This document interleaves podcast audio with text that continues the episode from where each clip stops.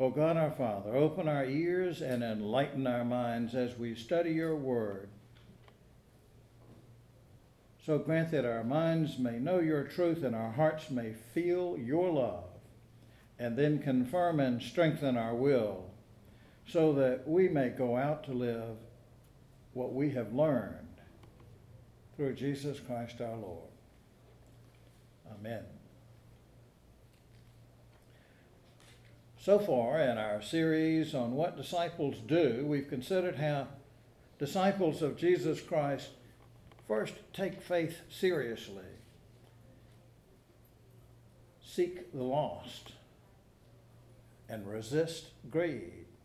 Well, today we focus on how disciples practice generosity. Our reading comes from the first letter to Timothy.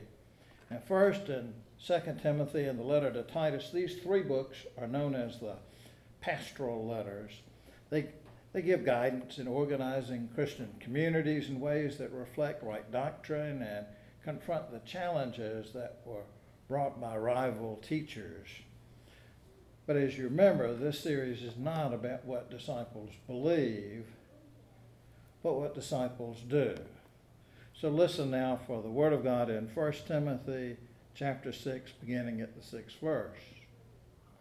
Actually, God, godliness is a great source of profit when it is combined with being happy with what you already have. We didn't bring anything into the world, and so we can't take anything out of it. We'll be happy with food and clothing, but people who are trying to get rich fall to temptation, they are trapped by many stupid and harmful passions that plunge people into ruin and destruction. The love of money is the root of all kinds of evil. Some have wandered away from the faith and have impaled themselves with a lot of pain because they made money their goal. But as for you, man of God, run away from all these things. Instead, pursue righteousness, holy living, faithfulness, love, endurance, and gentleness. Compete in the good fight of faith. Grab hold of eternal life. You were called to it, and you made a good confession of it in the presence of many witnesses. I command you in the presence of God, who gives life to all things, and Christ Jesus, who made the good confession when testifying before Pontius Pilate Obey this order without fault or failure until the appearance of our Lord Jesus Christ. The timing of this appearance is revealed by God alone, who is the blessed and only Master, the King of kings and Lord of lords. He alone has immortality and lives in light that no one can come near. No human being has ever seen or is able to see him honor and eternal power belong to him. Amen. Tell people who are rich at this time not to become egotistical and not to place their hope on their finances, which are uncertain. Instead, they need to hope in God, who richly provides everything for our enjoyment. Tell them to do good, to be rich in the good things they do, to be generous, and to share with others. When they do these things, they will save a treasure for themselves that is a good, good foundation for the future. That way, they can take hold of what is truly life. This is the word of the Lord. Thanks be God. O Lord, may my words and may our thoughts be acceptable in your sight our rock, and our Redeemer. Let me ask you a question. How generous are you? Now just pretend I'm one of those reporters you see on TV news conferences so I can ask a follow up question. How generous would your friends and family say you are? And just one more follow up question.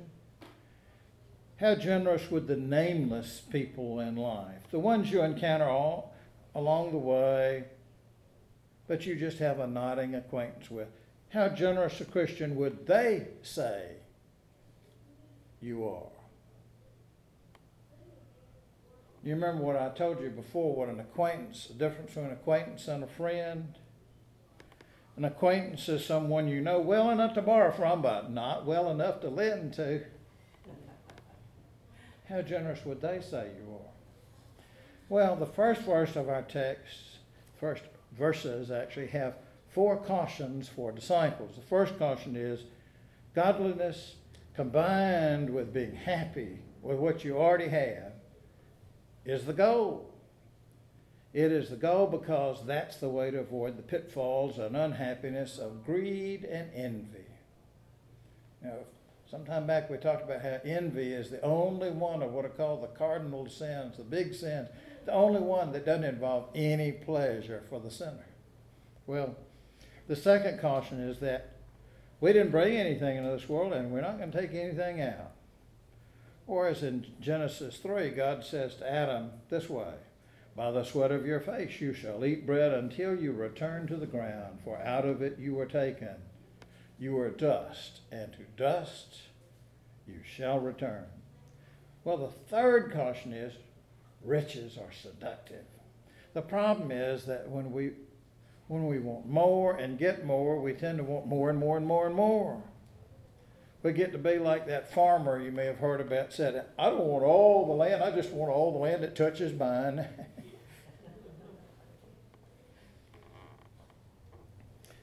the fourth caution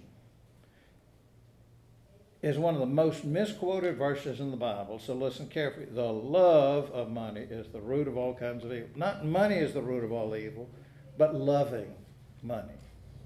Loving money is an enemy of the life of faith it leads you off the path of discipleship. As Jesus said in, well, in Luke 16, but also in Matthew 6, no one, no one can serve two masters. Either you will hate the one and love the other, or you'll be loyal to one and have contempt for the other.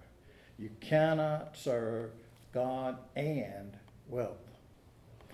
The last three verses are a reading from the sixth chapter of First Timothy are warnings to the wealthy. Now, before you say, "Oh, I'm safe. I'm not wealthy," well, we're not. Not a one of us in here would say, "Oh, I'm wealthy," but compared to the most of the world, we are. If you look at average income of so many countries of the world, it's so far lower than we have in a month. It's amazing. We are wealthy. Well, first, we're told not to get too egotistical and haughty. Second, we're told not to place our hope on finances which are uncertain. Instead, we need to hope in God who provides everything for our enjoyment. The 18th verse of our reading from Timothy says, For followers of Jesus to do good, to be rich in the good things we do, to be generous, share with others. You ever thought about what does generosity mean? Well, the Oxford English Dictionary tells us that the word generosity came from Latin roots that roughly mean your mama raised you right. Well, actually, that's not what it says. In very proper English, they say generosity originally meant character or conduct characteristic or befitting a person of noble birth, especially nobility of spirit. Now, in a weakened sense, it's willingness to lay aside resentment, to forgive injuries, magnanimity, fair mindedness. Or if you want to go the more plain spoken Webster's, they say that it's the quality of being kind, understanding, and not, not selfish. The quality of being generous, especially willingness to give money or other valuable things to others to be willing to share unselfishly requires two things. First, it takes kindness. And second, takes not being tied down by our possessions. So you would think that we Christians would be very generous people, right? Well, I'm sorry to tell you, but not according to the research. I read one study that showed that one out of five Christians in this country, the United States, one in five, 20% give nothing to charity. Nothing. And the 80% who do give about, on an average, 1 or 2%, which is a long way from that tithe, right? So, why is that? Well, some believe that our consumer culture creates such pervasive, unrelenting discontent with what we have that in order, in order to motivate us to buy more and more. Here's the problem if you spend on yourself first, there's usually not much left to share. For us to be generous, we need to believe and claim the promise that Paul wrote in 2 Corinthians that God has the power to provide you with more than enough of every kind of grace. That way you'll have everything you need always and in everything to provide more than enough for every kind of good work. Part of what, what keeps us from sharing is we fear scarcity. You know, last week we had this big gas panic. Oh, what are we going to do if we can't get gas? Well, we'll stay home or we'll walk. but it made people want to rush out and get some more, right? Being tightwads is not the only way we're stingy. We're stingy with our time. You know, wealth is distributed very unevenly. I saw something that said the top 60, the 60 richest people in the country, have more money than 92% of the rest of the world combined. That's what you call an uneven distribution, right? Well, wealth is not distributed evenly, but time sure is. Every one of us has 24 hours in a day, 168 hours in every week. We're willing to spend hours and hours to entertain ourselves and or be busy socially or otherwise, but how much time are we willing to spend helping anyone else? There are many high schools and some colleges now that include a requirement that students invest some of their time helping others. I well remember Sarah bringing home a paper from her high school that suggested ways that she could meet that requirement to do a certain amount of volunteer work during the year. One example was that she could bring in the newspaper for an elderly couple, and Sarah said, Hey, I do that every day. well, each of us has talents or gifts or skills that can be helpful to somebody. If you're not sure what your talents are that might be useful to someone, ask the people who know you well to name a few of the things that you're particularly good at. I was at a church leadership meeting some years ago, and one lady said, I like to go to the beach. What could you do with that? And right away, the folks that were youth leaders said, the young people of this church like to go to the beach too. Take them. And she did. Well, serving God and your fellow children of God does not have to be some dreary, gloomy, onerous task.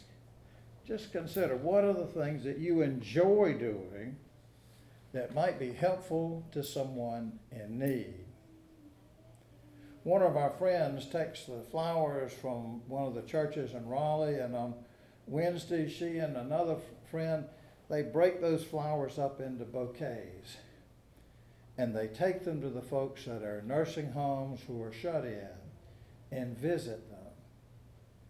It doesn't cost them anything but time and a little bit of gas. It's not that hard. We're especially stingy, I think, with the things that cost us nothing. How often do we find ourselves hesitating to give others some praise or encouragement or, or to say thank you? I really don't think I know anybody that needs some praise or encouragement once in a while. Even people who seem self assured, maybe even a little cocky, they've got their inner doubts as to whether anybody notices what they do and haunting doubts about whether it matters to anybody. We're especially stingy with that rarest commodity forgiveness. We expect others to forgive us a lot, especially if we bother to ask them. But many of us get real stingy when it gets, comes to forgiving other folks. So let me give a challenge to, to myself and to you too, to all of us, to find ways to be generous this week. Well, first of all, forgive somebody, even if they did not apologize, and especially if they don't deserve it. Forgive them anyway. Find a way to spend time with someone who will be blessed by your being with them. That may be in person, it may be on the telephone, but find some way to share some of your time. Find a way to cut somebody some slack. You find yourself good and ready to jump all over somebody's back, spoil their day good fashion. Just hold that thought. Cut them some slack. And then find a way you can do something about some of the problems that we see on TV news or read about in the paper. For example, you can go on the internet and look up Presbyterian Disaster Assistance. It's an easy website, pda slash pcusa.org. Or write me, I'll tell you. There you can read about how our denomination is responding to disasters around the nation, around the world, from flooding they had in Louisiana and West Virginia. I'm not sure whether they've heard about our flooding in North Carolina, northeastern North Carolina yet, to the crisis in Syria. And they can also tell you how you can give, how you can act, how you can pray for people in need. We also have received from our denomination a giving catalog. It lists a variety of things that, if you want to be generous with somebody in another place, everything from oil to help people stay warm in Syria, which is a place that gets very cold and, and has a real hard time right now to uh, single parents, to all kinds of other folks. But they have a variety of things and ways that, that you can be generous if you choose. And then be on the way, look out for ways to thank people, encourage them. Everybody likes to be acknowledged in some little way, appreciated. In other words, the short version is do what we read in 1 Timothy. Be rich in the good things you do. Be generous. Share with others so that you may take hold of what is truly life. Thanks be to God. Go out into the world in peace. Have courage. Hold on to what is good. Return no one evil for evil. Strengthen the faint hearted. Support the weak. Help the suffering. Practice, practice, practice generosity. And love and serve the Lord, rejoicing in the Holy Spirit. In Jesus' name, amen.